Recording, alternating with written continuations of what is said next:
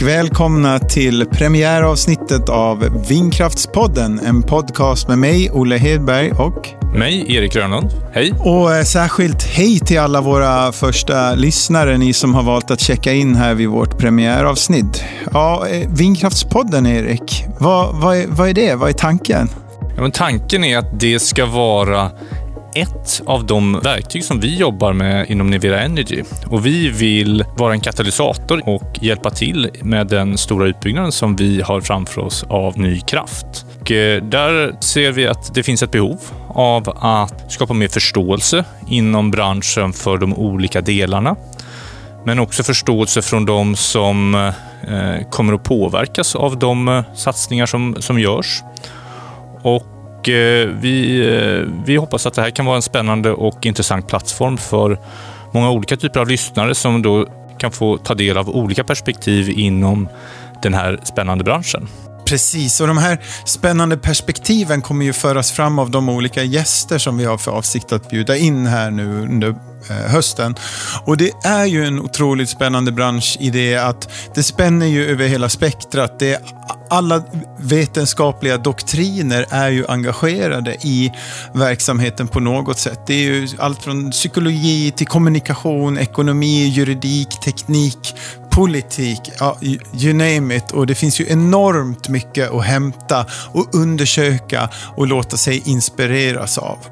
Eh, vi vill ju också träffa de människor som kanske driver den här opinionen emot utbyggnaden av eh, vindkraften och, och, till viss del också då eh, emot energiomställningen. Och fördjupa oss i vad är det som driver dem och finns det någonting vi kan bli bättre på att möta upp för att hitta en, en kompromiss.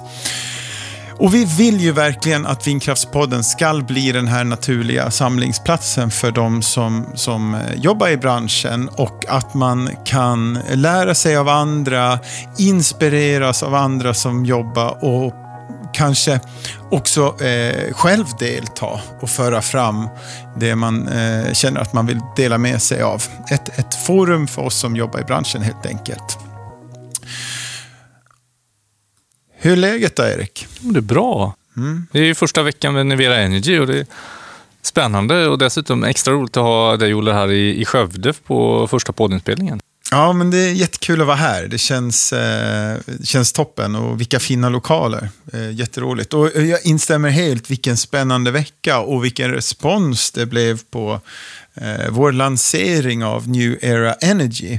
Det är ju många som har hört av sig och, och, det känns som att vi har spännande saker att ta tag i framöver.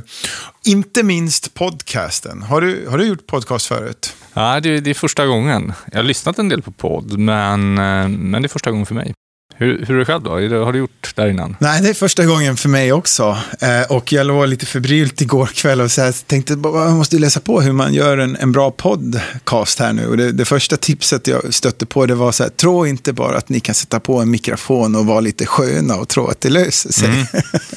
Utan det krävs hårt arbete. Man måste vara väl förberedd och ha tänkt igenom vad, vad vi vill göra med respektive avsnitt. Så, där. så den, den delen var väldigt nyttig. Men jag har också erfarenhet ifrån underhållningsbranschen kring det här. Ja, men hur får man attention? Mm. Liksom. Jag har ju jobbat eh, länge med det tidigare i min karriär med att ja, skapa möten för människor, event och jag har ju haft min del i, i tv och, mm. och turnerat och sådär. Och och eh, har väl ganska, ja, det ska säga, insikten eller det jag har tagit med mig därifrån, det är väl att det, det är en, där särskilt är en väldigt tuff konkurrens för att få attention, för att överhuvudtaget bryta igenom. Så man måste nästan sikta lite på sensation hela tiden mm. för att nå ut och, och, och, att det ska bli engagerande. Och jag tänker, det här var ju över tio år sedan som jag höll på med det här. Och jag kan bara bryta in där att ja. för, för Eh, lys, eh, lyssnare som inte känner till så har du varit med i Idol. Ja, precis. Jag var med i Idol där och jag hade eget bokningsbolag och eh, ja, det var en hel del runt runt och flängde och var mycket i radio och, och, och media. Men, men det som jag tycker som har skett nu med sociala medier, det är att den här kräsenheten som tidigare var hos liksom, produktionsbolagen, hos agenter, där du var tvungen att vara ja, exceptionellt spännande för att komma fram, den har liksom flyttats till gemene man idag, där, där man verkligen måste um, ja, anstränga sig för att komma fram. Så mm. då tänker jag att vi ska försöka hålla det här eh, ganska koncist, kort och sen så försöka att ta hjälp av, av lyssnarna så mycket som möjligt för att liksom finkalibrera eh, hur, hur, vi ska strukturera upp podden. Mm. Så. Vi vill väldigt gärna ta del av era perspektiv, er feedback. Eh, ni får väldigt gärna lämna förslag på vilka vi ska bjuda in till podden och vilka frågeställningar ni ser att vi bör jobba med. Hör av er till oss på vindkraftspodden neveraenergy.se. Gå gärna in och följ vår eh, Vindkraftspodden-sida på LinkedIn och följ gärna neveraenergy.se. Ni är också såklart välkomna att ta direktkontakt med mig eller Erik för att diskutera innehållet i den här podden och vart vi ska ta den någonstans. Och en annan sak jag tänker på direkt här, det var Vindkraftspodden är ju också ett väldigt fördelaktigt namn och det är ju konstigt kan jag tycka att ingen har tagit den här platsen innan.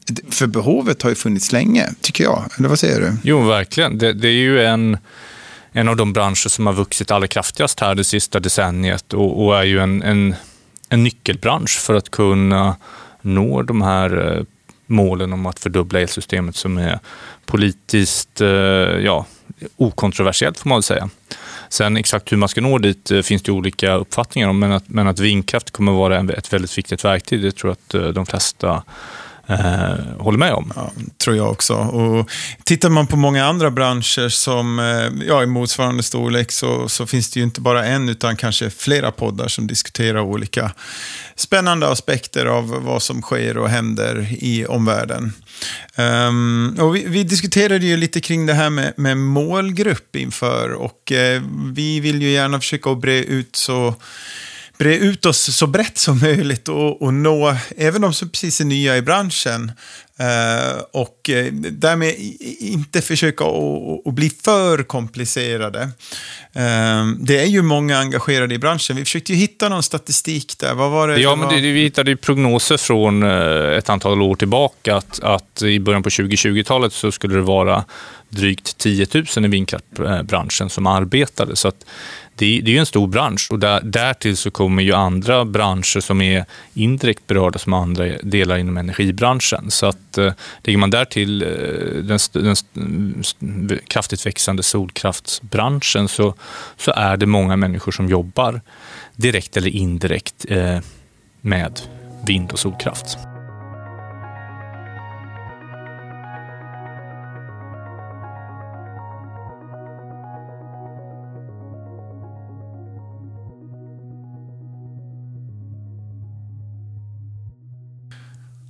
Det här är ju vårt eh, premiäravsnitt idag och vi håller väl en lite annorlunda struktur än vad vi kommer ha på kommande avsnitt. Men vad, vad har vi kvar i, idag, Erik? Idag ska vi först eh, beröra lite vilka är vi? Olle och Erik. Sen kommer vi gå in på Nivera Energy. Vad är det för bolag och varför har vi eh, bildat det? Och sen en liten framåtblick. Vad händer härnäst i podden? Vi börjar med dig, Olle. Mm. Ja, Olle Hedberg, född 1981 på Visby lasarett, BB, Gotland. Fantastisk eh, plats där vid eh, strandpromenaden. Eh, det var min mamma, hon, hade, hon är egentligen från Skåne men hade läst på eh, Lärarhögskolan i Kalmar och träffade där min pappa Björn då, som läste till eh, sjökapten. Pappa är uppväxt i Slite på Gotland och Eh, de valde att flytta till Gotland för att de tyckte att det är en vacker plats och eh, bra ställe för barn att växa upp. Och det var det verkligen. Det var helt fantastiskt att eh, vara i Lickershamn och i naturen, nära djuren och vänner, tryggt och underbart. Det var verkligen en underbar uppväxt. Sen skilde sig min mamma och pappa när de, jag var väl sju, åtta år och min mor gifte om sig med en lantbrukare och det blev, det blev hårt arbete. Det var tjurstallar, det var eh, mjölkkor och eh, det var mycket åkermark som skulle hanteras. Och vi hade också ett ganska stort stuteri. Så det var faktiskt jobb när man kom hem från skolan och, och vi hade dessutom vedeldad panna i det gamla eh, kalkstenshuset. Så det var väldigt mycket arbete och där någonstans lades väl grunden till den arbetsmoral jag ändå uppfattar att jag har. Jag jobbar väldigt, väldigt hårt och jag tycker, jag tycker det är fint att, att, att arbeta. Och det är ju så eh, mycket i den kulturen där på Gotland. Man, man mäts ganska många gånger efter hur bra man är på att utföra sitt arbete. I alla fall så ehm, min, eh, vi flyttade runt lite där på Gotland så att det kom in i nya miljöer hela tiden. Men till slut så var det dags för gymnasiet och då gick jag på CV-skolan och valde att gå naturvetenskapligt program. Eh, det gick väldigt bra i början. Jag hade väldigt fina betyg och omdömen. Men kände väl kanske sen där när jag fyllde 18 att nu är det dags. Nu måste jag se mera. Jag var, jag var lite trött på, på den här eh, lilla miljön på Gotland. Så jag hoppade faktiskt av eh, istället för att börja tredje eh, ring på gymnasiet och tog anställning som lärarvikarie inom musik då, eftersom jag har hållit på mycket med musik. Jag hade faktiskt också musikklasserna när jag gick i sexan på skolan i sin helhet, för att vi hade ingen musiklärare. Det var ju väldigt... Så jag hade erfarenheten. Eh, jag sparade ihop 5 000 kronor, köpte en enkel biljett till London med en uttalade målsättningen att etablera mig. Det var verkligen en enkel biljett. Jag kände ingen där, utan jag bodde på hostels och jag gick på Oxford Street med ett CV. Och ganska snart fick jag napp eh, vid H&M eh, Oxford Circus. Eh, det var på den tiden H&M's flaggskepp i världen. Man hade inte etablerat sig på så många marknader. Började jobba i kassan där och eh, blev god vän med han som var store manager. Och efter ett par månader så hade jag faktiskt eh, ansvaret för andra eh, våningsplanet då, som floor manager. Så det var en väldigt stor eh, erfarenhet för mig eh, vid den tiden. Men ganska snart då, trots att jag hade etablerat mig med flickvän och trivdes bra, bodde vid Hyde Park, så kom Försvarsmakten då och knackade på och sa att nu är det dags att åka hem och göra din militärtjänstgöring. Så det gjorde jag och ryckte in som KBPB-elev. Ehm, det var en väldigt trevlig upplevelse för mig. Jag lärde mig mycket om ledarskap och ehm, tyckte det var roligt med kamraterna och sådär. Efter det så eh, reste jag runt i världen och flyttade runt i andra hand som ja, bodde i andra hand som många gör i den fasen i livet. Och eh, sen eh, landade jag väl någonstans i Stockholm med mitt musicerande. Det var rätt roligt. Jag spelade tillsammans med Petra Marklund eh, på den tiden. Vi jobbade mycket som gatumusiker och satt vid Slussen och spelade i tunnelbanan. Och jag eh, bodde i ett kollektiv och, och, jobbade samtidigt i byggbranschen då som jag höll på med den här musiken. Och eh, kom in på Skanska som snickare efter ett tag. Eh, där gick det väldigt bra. Jag blev eh, god vän med produktionsledaren och fick eh, senare en projektledarroll. Och det var mycket också kopplat till att jag, jag har en som nördhobby att, att designa eh, RC-flygplan och har jobbat mycket med ritningar och sånt. Så det var naturligt för mig att vara med på eh, projektmöten eh, och eh, fick ta över ansvar då när det var någon underleverantör som gick i, i konken mitt i ett, ett stort byggprojekt. Och där någonstans så väcktes ju hungern att faktiskt läsa vidare för att kunna fortsätta och avancera och lära mig mer. Alltså det finns ju begränsningar om man inte har en akademisk examen. Och jag kände väl att eh, givet min bakgrund då redan där 2006 så hade jag gjort väldigt mycket olika saker och märker att jag, jag har en fallenhet för det här med att eh, ja, med entreprenörskap och innovation och valde därför att eh, läsa på Södertörns eh, högskola, ett program som heter Entreprenörskapsprogrammet.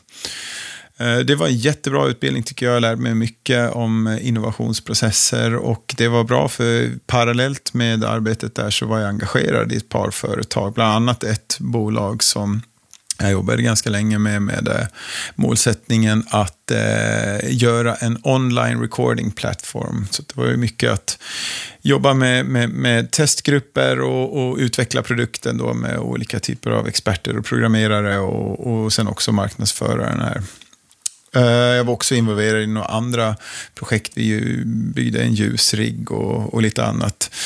Men eh, det var ingenting som vid det tillfället genererade några stora pengar, så att jag kände att jag skulle fullfölja musikspåret här för att helt enkelt tjäna pengar. Och då valde jag att hoppa på Idol 2010. Och eh, där gick det väldigt bra. Jag kom på en tredje plats.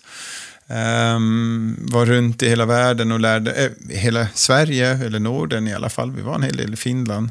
Lärde mig väldigt mycket om mig själv, eh, om media och om människor runt om i, i landet. Då. Och eh, jag startade mitt eget produktionsbolag och, och bokningsbolag och vi hade mycket spelningar och var turné och sådär. Men någonstans 2012 så kände jag att nej, det här är inte en framtid för mig att investera i. Att, att lyckas att kombinera det här med, med barn och eh, familj, eh, det tror jag kommer bli svårt. Och speciellt då när man kommer in i den här lilla kändiseliten och, och få se baksidorna av den här livsstilen så kände jag att eh, nej, det är ingenting jag vill satsa på. Så då valde jag istället att eh, läsa eh, det här internationella masterprogrammet eh, Wind Power Project Management på Uppsala universitet som går på Högskolan på Gotland tidigare. Högskolan på Gotland som nu tillhör då Uppsala universitet. Och det var ett jättebra program med massa internationella studenter. Och givet då min bakgrund inom fakturera så kändes det ju väldigt naturligt, det föll sig naturligt för mig att, att eh, starta en egen firma direkt då efter studierna. Och det gjorde jag med eh, målsättningen att eh, leverera stödtjänster till projektutvecklare. Jag hade ju en bra bas med mig från skolan där och Ehm, kom ganska snabbt i kontakt med eh, Green Extreme bland annat. Och eh, då var det verkligen all in och fick jag alla aspekter av projektutveckling. Jag var väl ansvarig för eh, projektledare för 21 projekt tror jag parallellt och då var det ju allting ifrån layout, optimering till att skriva ansökanshandlingar och hålla dialog med med eh, lokalsamhället och tjänstemän och, och, allt sånt där. Så jag jobbade väldigt, väldigt intensivt för att ehm, ja, fortsätta att utvecklas och ska, skaffa mig en, en position på marknaden helt enkelt. Och jag såg också då att eh, det var mycket fokus på det här med kommunala vetot men det var faktiskt ingen som riktigt vid det tillfället hade satt ihop någon statistik kring utfallet. Så att jag gjorde så att jag läste väl en 320 beslut och eh, förde då samman all statistik och fick en väldigt bra bild egentligen över eh, utfallet vid tillståndsprövning i sin helhet i Sverige de senaste sju åren vid det tillfället. Eh, och det var ju allting ifrån eh, örnar till storlom, ehm, hur det har varit med kulturmiljövärden och eh, Försvarsmakten. Och det var i det här underlaget också. Det, vid det tillfället fanns det ju som sagt inget ehm, bra underlag för det här med vetot och då kunde man ju tydligt säga att 52 procent av alla avslagen är vetot helt enkelt. Och man kan också säga att väldigt många utvecklare var, har ju valt att dra tillbaka sin ansökan precis innan eh, delegationen skulle fatta sitt beslut. Och då kan man ju ganska sannolikt koppla det till vetot. Vid det här tillfället jobbade jag också mycket för eh, Rabalsede. Eh, jag gjorde en hel del med Martin Pettersson som idag är på C4. Och jag tror det var där genom Fegremo-projektet och att jag var projektledare. Vi, ja, vi, vi träffades samman. där på en jag vet inte om det var thaihak eller pizzeria i Töreboda. skulle ha samråd och trapaceder för Fägermo-projektet. Träffades vi där. Ja, Kärlek uppstod kan man väl säga. Ja, så att, eh, sen hösten 2018 så, så känner vi varandra.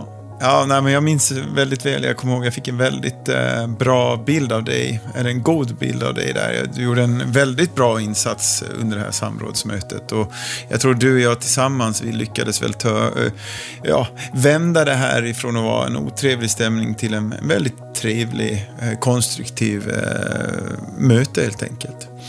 Men det var, det var väl där 2018 och det var väl då det började bubbla lite offshore kan man väl säga. Och eh, jag fick eh, erbjudande om att börja som projektledare på VPD. Eh, VPD Offshore Stockholm som det hette på den tiden då. Och eh, började som projektledare för Storgrundet-projektet.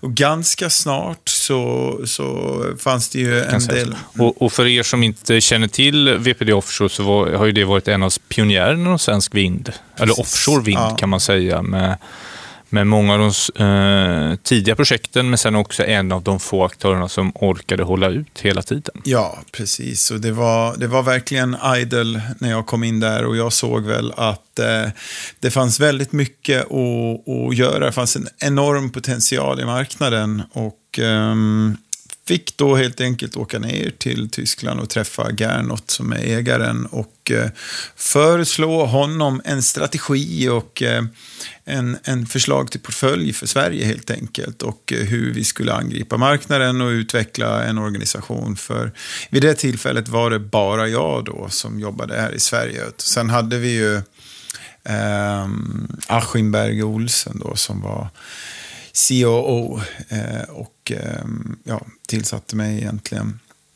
Och sen har jag jobbat där i fem år. Eh, jobbat väldigt, väldigt hårt med att bygga upp eh, hela mm, portföljen. Eh, har ju lyckats med, med det här med lokal förankring och vi har byggt många fina partnerskap och framförallt så är jag väldigt eh, stolt över det team som jag har lyckats eh, sätta ihop med jätte, jätteduktiga och kompetenta eh, medarbetare helt enkelt. Och eh, kände väl någonstans här att eh, ja, nu, nu, har, nu går vi lite från det här att bygga till att komma in i en förvaltande fas och att det var läge för mig att hitta på något nytt eh, spännande. Och och eh, vi har ju haft den här diskussionen, Erik, ganska länge nu om att göra någonting tillsammans. Så att eh, timingen känns ju helt rätt och det känns jätteroligt att få göra det här med dig och jag tror verkligen att de framgångar som vi har haft de här fem åren, där vi har kommit överens med myndigheterna och etablerat helt nya sätt och modeller för att komma fram med vetot och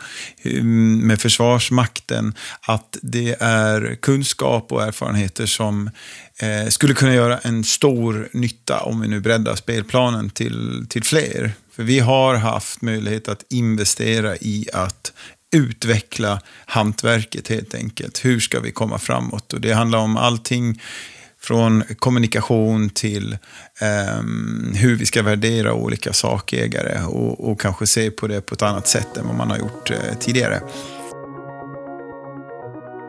Vindkraftspodden produceras idag av mig, Olle och Erik eh, ensamma och det kommer att eh, bli en utmaning att få och hålla en hög kvalitet om det är så att vi måste göra det vid sidan av våra andra uppdrag.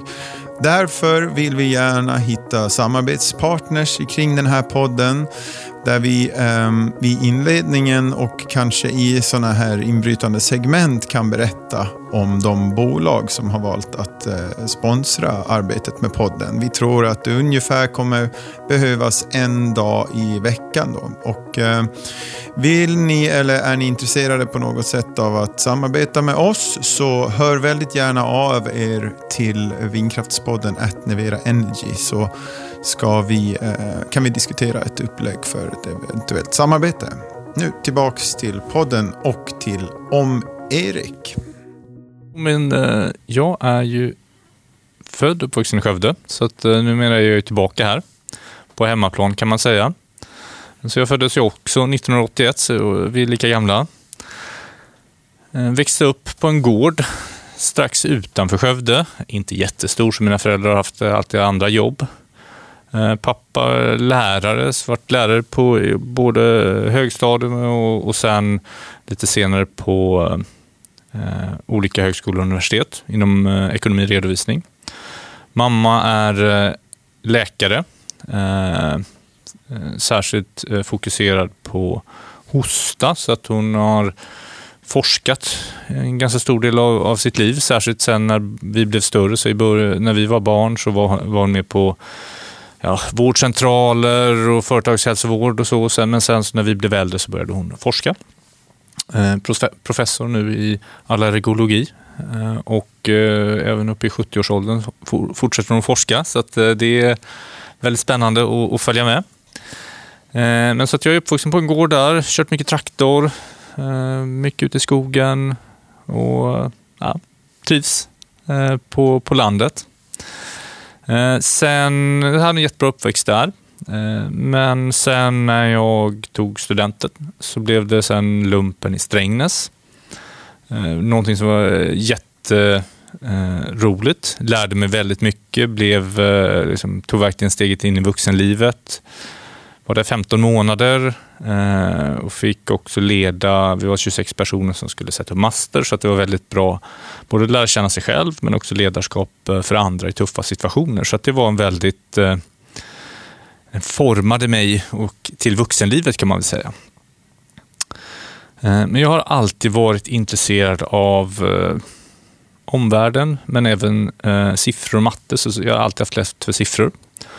Så att eh, då blev det så att jag sökte till eh, civilingenjör, eh, teknisk fysik på KTH och då var mina min moster och hennes man så vänliga så att jag fick bo inneboende boende hos, dem i, i, i Stockholms innerstad, i Vasastan. Så jag hade gångavstånd till KTH. Så bodde jag där i fyra, fem år och hade egentligen det stora målet var att jag ville jobba med fenomenet supraledning.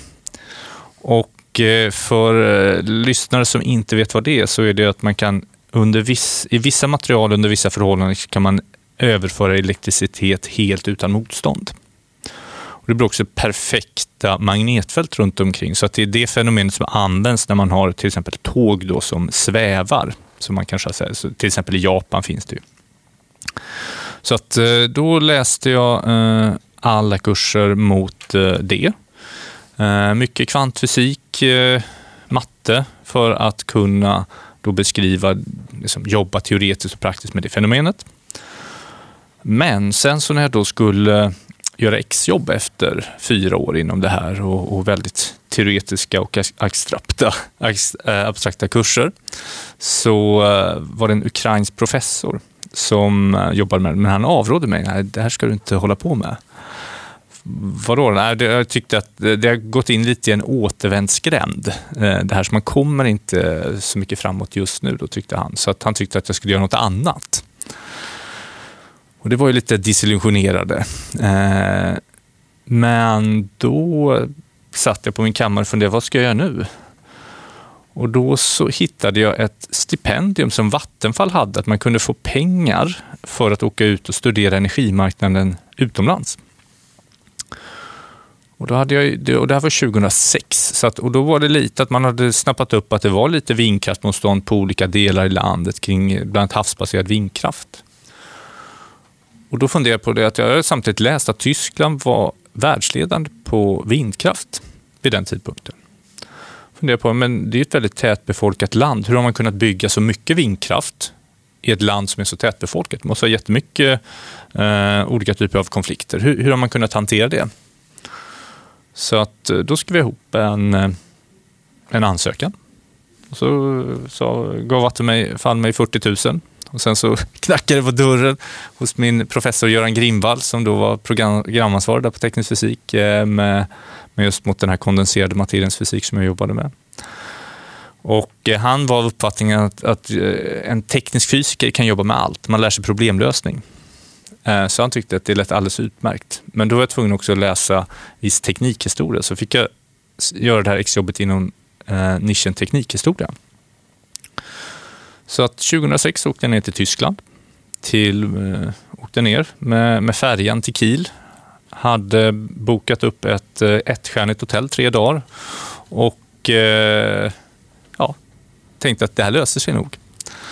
Så stack jag dit eh, och eh, hittade sen en, en lägenhet, åkte runt, eh, hittade personer, eh, olika kommuner där man byggt mycket vindkraft. Det slutade med att jag gjorde två, två fallstudier kan man säga på två kommuner som redan då, 2006, hade gjort repowering. Så man hade först byggt vindkraft och sen 10-15 år senare har man bytt ut till en ny generation. Och just hur, hur har man kunnat göra det utan att det blir protester och det var väldigt lyckade eh, satsningar. Så att jag lärde mig mycket det och sen tog jag med mig hem det till Sverige, skrev ihop det, presenterade för Vattenfall och eh, ja, de verkade intresserade så att jag fick erbjudande om att börja jobba på deras vindkraftsavdelning. Så att 2007 så började jag på Vattenfall. Var där i 11 år, och jobbade olika roller, bland annat som chef för deras projektutvecklingsorganisation eh, i Sverige. Så vi var Sveriges största eh, utvecklingsorganisation, både sett till antal personer och till storlek på portföljen. Och det gick eh, väldigt bra, kul att jobba där, både först i Råcksta och sen ute i eh, Arenastaden. Eh, men sen där 2018 så, när, när, när jag skulle, eh, sen, vi hade pappaledigheter och mammaledigheter efter vi fick barn, tre barn väldigt snabbt, så vår äldste är född 2015 och sen har vi tvillingar som är födda 2017. Och då, då kände vi det att livet i Stockholm med pendling, eh, både min fru och jag, eh, intensiva jobb. Min fru är från Finland och jag är då från Skövde, så vi har ingen nära släkt i Stockholm. Och ja, då slog vi till på ett hus här i Skövde, så vi flyttade hem hit.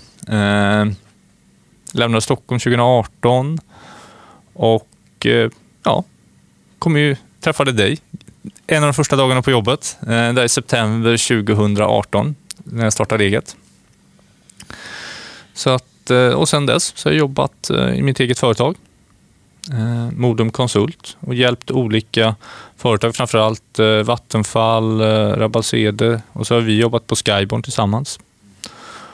Eh, och en liten vända också på Ox då. Så att jag har varit, eh, jobbat med några av de största projektutvecklarna. Ehm, ja. Mm.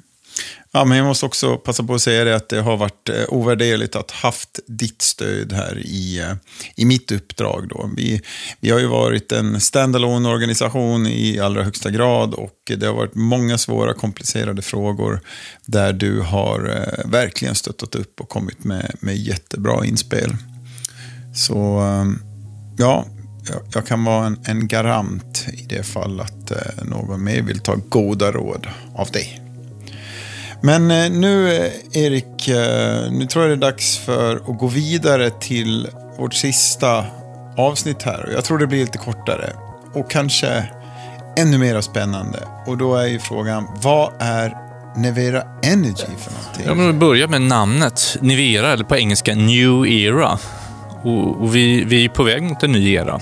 det är bara att titta på klimatet, både här i Sverige men, men runt om i hela världen, att det inte är hållbart. Och då måste vi in i en ny era. Och den eran innebär ju att vi behöver ställa om och ha en annan typ av energiförsörjning. Och vår, vårt mål med Nivera, det är ju att hjälpa vind och solkraftsbranschen i Sverige att kunna förverkliga de här planerna som krävs för att nå dit. Vi ska fördubbla elsystemet och då kommer all ny kraft som kan byggas att behöva byggas. Och eh, där hoppas vi att med våra bakgrunder eh, och eh, den erfarenhet vi har eh, kombinerat med att vi, vi båda är rätt kreativa personer som, som vågar tänka i nya banor. Att vi kan hjälpa kunder att förverkliga den här typen av nyproduktion som, som krävs i en tid där det är svårare än någonsin att få till nya projekt samtidigt som att de här projekten behövs mer än någonsin. Och det är oerhört svårt att hitta rätt kompetens också. Det, jag har ju själv varit i den positionen nu och byggt upp den här organisationen. Vi kom, kom väl till 20 anställda där och det är oerhört svårt att hitta de här rätta. Det blir väldigt lätt att man hamnar i att man måste pedagogiskt jobba i, i loop för att få in nya människor. Och då tänker vi att vi kan hjälpa att överbrygga den eh, utmaningen genom att komma in och, och hjälpa till med erfarenhetsbaserad kompetens. Och, som har visat sig vara, var bra i de projekt som vi faktiskt har jobbat i, både du och jag. Då. Så, men eh, vad skulle du säga är vårt tjänsteutbud? Tjänsteutbudet är ju att vi, eh, vi säga att vi främst fokuserar på eh, landbaserad utveckling, där vi ser att eh, vi har väldigt många eh, utmaningar till bland annat eh, kopplat till kommunal tillstyrkan, lokalt och regionalt engagemang. Och där det finns nu i, i närtiden oerhörd potential. Precis, att, att man på kort sikt kan bygga upp mycket ny produktion Mm. som dessutom är kostnadseffektiv. Eh, och att vi kan eh, vara med från eh, starten av projekt, identifiera var är en lämplig plats eh, med olika riskbedömningar, se på vilka möjligheter och utmaningar som finns och sen eh, hjälpa eh, projektutvecklare som en, en av våra, våra kunder säger, håll, hålla dem i handen genom eh, hela utvecklingen och ta fram eh, de förutsättningar som krävs för, för att kunna bygga ett, eh, ett projekt. Precis, det kan ju handla väldigt mycket om att eh, ta fram övergripande strategier, att eh, se över hur man jobbar, vilken metodik Eh, har man i sitt eh, projektutvecklingsarbete. Um, hjälpa till att värdera sakägare och kanske framför allt tänker jag um, det här med kommunala vetot. Uh, det är inte så många som har haft tid och förutsättningar att, att fullt ut sätta sig in i hur kommunpolitiken fungerar och hur den kommunala förvaltningen ser ut, kommunallagen. Eh, där finns det väldigt, väldigt mycket att göra. Att eh, få en bättre förståelse allmänt i branschen för hur en lokal politiker faktiskt arbetar och eh, vem han eller hon svarar emot. Ehm, det är fortfarande så att många utvecklare har en uppmanande approach och det är ju sällsynt en, en lyckosam väg framåt. Då. Och här har vi ju väldigt bra erfarenheter och jag ska säga både du och jag har ju fokuserat väldigt mycket på det här under vår tid i branschen och jag tror vi kan, kan verkligen hjälpa till um, i de ja, delarna. precis. Nej, så den, det tror jag att utifrån den bilden jag har från svenska vindkraftbranschen är att där finns det många som har att lära. Och, och där får man ju ändå säga, Olle, att du är en av dem som har haft störst framgång när det gäller att, att hitta ett lokalt engagemang och eh, kunna säkerställa kommunalt veto. Eh, men sen finns det andra utmaningar också som jag tror att vi kan eh, hjälpa till med. Det handlar, du nämnde det tidigare, om hur, hur, man jobbar tillsammans med myndigheter på ett framgångsrikt sätt. Sen kan det handla om också hur hittar man elanslutning eller, eller kunna, vart man gör av kraften. Det kan också handla om vätgas, batterier. Och även när det gäller lönsamhet tror jag att vi har eh, stora möjligheter att kunna hjälpa våra kunder. Eh, det är någonting som både du och jag har jobbat eh, mycket med. Jag har jobbat med det i många olika projekt och roller. Till exempel nätanslutningar, ägogränser, nättariffer, men även hur ska man jobba med, med, med affärsmodeller, elprissäkringar, så kallade PPA, Eh, optimering av layouter, hur många vindkraftverk ska man bygga och så vidare. Så det finns väldigt många trådar att dra i när det gäller lönsamheten och kunna få en, en hållbar affärsmodell. Verkligen. Jag tror många har, har kanske ett Excel-ark som har vissa givna liksom, antaganden som skulle må bra av att ses över. Uh, inte minst kopplat kanske till tariffer och annat antagande i de delarna. Så där är du verkligen mm, ja, Vi kan bidra, en, en stjärna, i olika transaktionsfrågor. Att, ja. Va, vad har vi mer i lådan då? Jag tror att vi kan bistå i olika typer av transaktionsprocesser.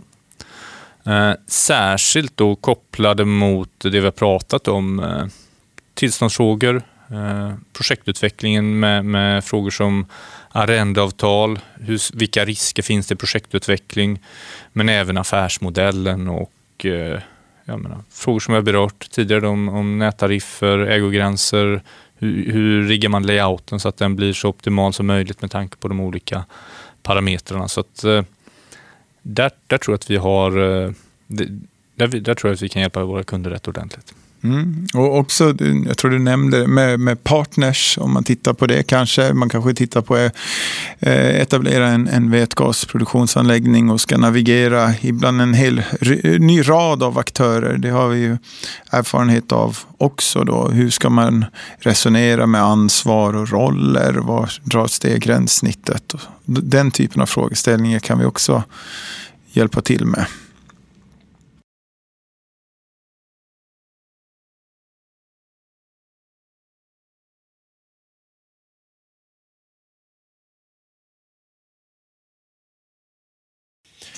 Det är ju också så att vi eh, rekryterar och har ja, två tjänster ute nu och det kommer ju komma ut ännu fler här snart framöver. Um, vi vill ju jättegärna vara en attraktiv arbetsgivare och eh, jag tänker att vi ska spela in ett dedikerat liten episod kring det och lägga på vår career site på hemsidan. Men ehm, eh, Erik, vad skulle du säga? Eh, varför ska man jobba hos oss? Vi har ju tänkt att göra en, en, spännande tillväxtresa. Där vi börjar vi två, men sen bygga upp ett, eh, ett större bolag. Eh, där vi kan då som sagt hjälpa våra kunder att eh, faktiskt förverkliga den här omställningen som kommer att behövas. Och eh, jobba som konsult då får man se olika delar i branschen. Man får träffa många, många olika personer. Man får eh, vara med om olika situationer. Vi tror att det här kommer vara en väldigt spännande utvecklingsplattform. Eh, både för en själv, men också att man får vara med i ett sammanhang som man kan stå, vara stolt över. Så att, eh, jag tror att det kan vara en väldigt spännande och rolig arbetsplats. Eh, och eh, jag hoppas att Olle och jag är personer som... Eh... Prestigelösa och eh, lätta att ha att göra med. Och, vad säger du själv då, Olle? Varför ska någon söka sig till oss? Ja, men jag tror att om man, om, man, om man tittar på arbetsmarknaden så erbjuder den ju väldigt många spännande alternativ för de som har kompetensen och de som kanske har gått en spännande utbildning. Men om man tittar, det, det finns en baksida med många av alternativen. Eh, I många fall blir du kanske eh, avgränsad till ett litet område att jobba med som inte är så utmanande. Du vet inte riktigt vad som händer framöver med hela din organisation. Du kan inte påverka så mycket. Du är liksom hänvisad till att ja, göra den uppgift som du har fått. Eh, och det, det, är ju spännande och lärorikt på många sätt. Men jag tror det, det som är spännande med att komma in hos oss här, det är ju att vi har ju ingångar till de mest spännande organisationerna och de mest kompetenta medarbetarna i de organisationerna. Eh, och det här blir ju ett sätt att på ett väldigt självständigt sätt tillskanska sig mycket kunskap och ändå ha friheten att strukturera upp eh, sitt arbete och eh, har möjlighet till stor påverkan kring framtiden för Nivera Energy. Alltså du och jag, vi fyller väl eh, några pajbitar, men, men det är ju liksom när vi blir ännu fler pajbitar som det kommer bli en riktigt bra helhet för att vi ska kunna komma framåt. Vi kanske kan ha någon som kan hjälpa oss här med podden. det kan ju vara en del i, i ett uppdrag också att eh, strukta upp och vara redaktör för det här arbetet framöver. Det skulle jag tycka var kul.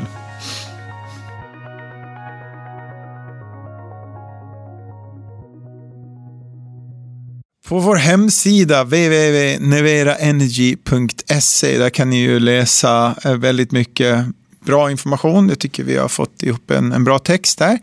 Och går man in på karriärsidan där så hittar man eh, ett klipp från Pulp Fiction eh, med Mr. Wolf och så står det I solve problems. Mer om detta i premiäravsnittet av podcasten. Och nu får du nu, nu, nu, nu får du faktiskt förklara Erik, för min fru Winnie hon bara, men är inte det där väldigt oseriöst? Det känns ju inte seriöst att ha den där. Och jag sa, ja men det är det inte. Men eh, kan du dela här Erik, vad, vad är tanken?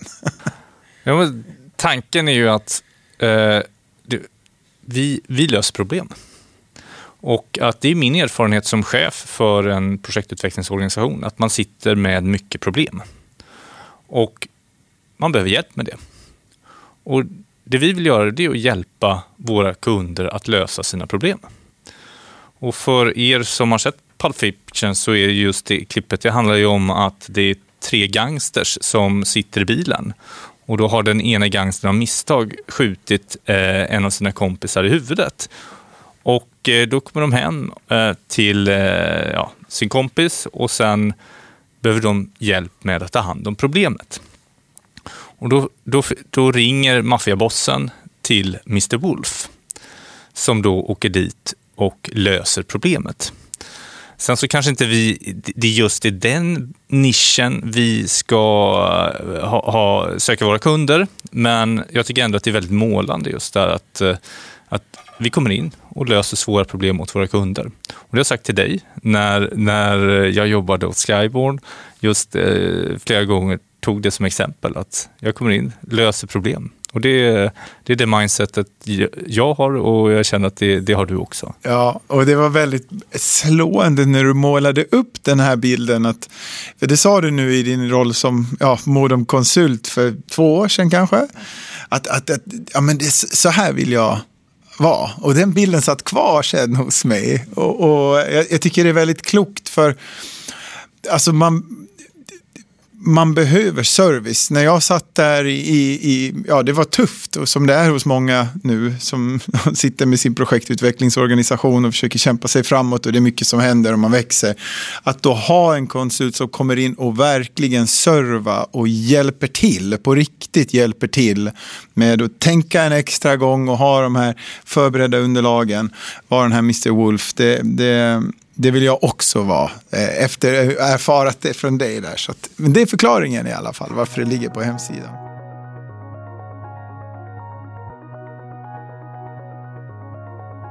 Sista frågan här då, Erik. Vad ser du att vi är om tre år? Vad är eh, visionen här med Nevera och vad jobbar vi emot? Då är vi minst 20 anställda i Sverige Eh, hjälper våra kunder och har redan då skapat väldigt mycket värde, bidragit till att eh, våra kunder har kunnat utveckla sina projekt. Men eh, jag hoppas också att vi kan vara i andra länder. Eh, vi tittar eh, i våra grannländer, till exempel Finland där jag, som är mitt andra hemma, hemland tack vare min fru och eventuellt andra länder också. Så att det är väl en resa som jag hoppas att vi, vi ska kunna göra tillsammans här. Det är bra jag, jag, tycker också en del av visionen är att, att ta en, en, plats i det här med hur skapar vi ett samhälleligt engagemang för energiut eh, för, för energiomställningen. Och att eh, vi då har bidragit till att förbättra de modeller, den modell vi jobbar utifrån för att komma fram med projekt. Och att vi har en naturlig plats i de sammanhangen. Det tycker jag är en, en, en fin del att ha med i, i visionen. Toppen, ska vi gå vidare till nästa segment som heter Vad händer härnäst i podden? Ja, härnäst blir det ju att vi tänker oss att vi ska i varje avsnitt eh, dels diskutera lite vad har hänt den, sist, den senaste tiden. Lite nyheter, lite reflektioner från oss. Men också bjuda in spännande gäster. Ja, och vad blir vår första spännande gäst vår här nu Ja, vi har den stora äran att kunna presentera eh, Hillevi Priskar som är Sverigechef för OX2. Och eh, vår första kund som vi också signade. Eh, Hillevi är en person som jag känner väldigt väl. Eh, jag träffade henne första veckan på Vattenfall.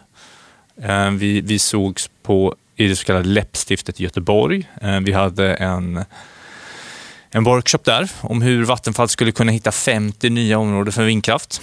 Eh, sen gick hon på mammaledighet eh, och jag tog över det jobbet. Men jag känner sen, sen dess, och det är ju 16 år tillbaka. Jag tror alla som känner Hillevi kan instämma att det är en, en person med otroligt mycket driv, Eh, får saker och ting gjorda och har varit helt avgörande för OX2s framgångar. Att de har kunnat gå från en, ja, en även om det har varit en ledande projektutvecklare sedan eh, tidigt 2000-tal, så till att bli en eh, ledande aktör i Europa. Väldigt professionell, börsnoterat. Utan Hillevi hade de inte varit där. Nej, jag tror precis som du säger där att Hillevi har bidragit väldigt mycket till att sätta den här tempot och eh, brytit upp med mycket av de antaganden som har varit, tror jag, och som många andra utvecklare jobbar efter. Att det här måste man ha, men jag tror Hillevi har varit väldigt bra på att rationalisera bort de delar som kanske har visat sig inte vara absolut nödvändiga för att man ska kunna komma framåt. Så att, jättespännande att eh, få prata med Hillevi och, och lära oss eh, mer om henne. Jag har ju en väldigt bra relation med Hillevi. Vi brukar gå och käka lunch och snacka och låta våra perspektiv skava. Och det ska bli roligt att eh, göra det här i podden. Alltså det ska, ser vi verkligen fram emot. Och hoppas att ni lyssnare också ser fram emot att få lyssna på Hillevi. Stort tack alla ni som har valt att lyssna idag. Det här var vårt premiäravsnitt av Vindkraftspodden och eh, det är onekligen så att det är en learning curve. Ehm, vi ska vid inspelningstillfället försöka att vara ännu mer effektiva i hur vi formulerar våra meningar så att det blir lite mer kompakt och koncist. Ehm, vi är i alla fall otroligt tacksamma och glada för att ni har valt att lyssna och vi vill väldigt gärna höra er feedback, förslag till gäster, till frågeställningar. Så hör av er till oss på vindkraftspodden at neveraenergy.se. Gå gärna in och följ vår Vindkraftspodden-sida på LinkedIn och gärna vår Nevera Energy-sida också. Ni är också självklart välkomna att kontakta mig och Erik direkt för att diskutera eh, något kring eh, innehållet som varit eller som, som vi tycker att vi ska ha framöver. Stort tack för att ni lyssnat. Vi hörs snart igen.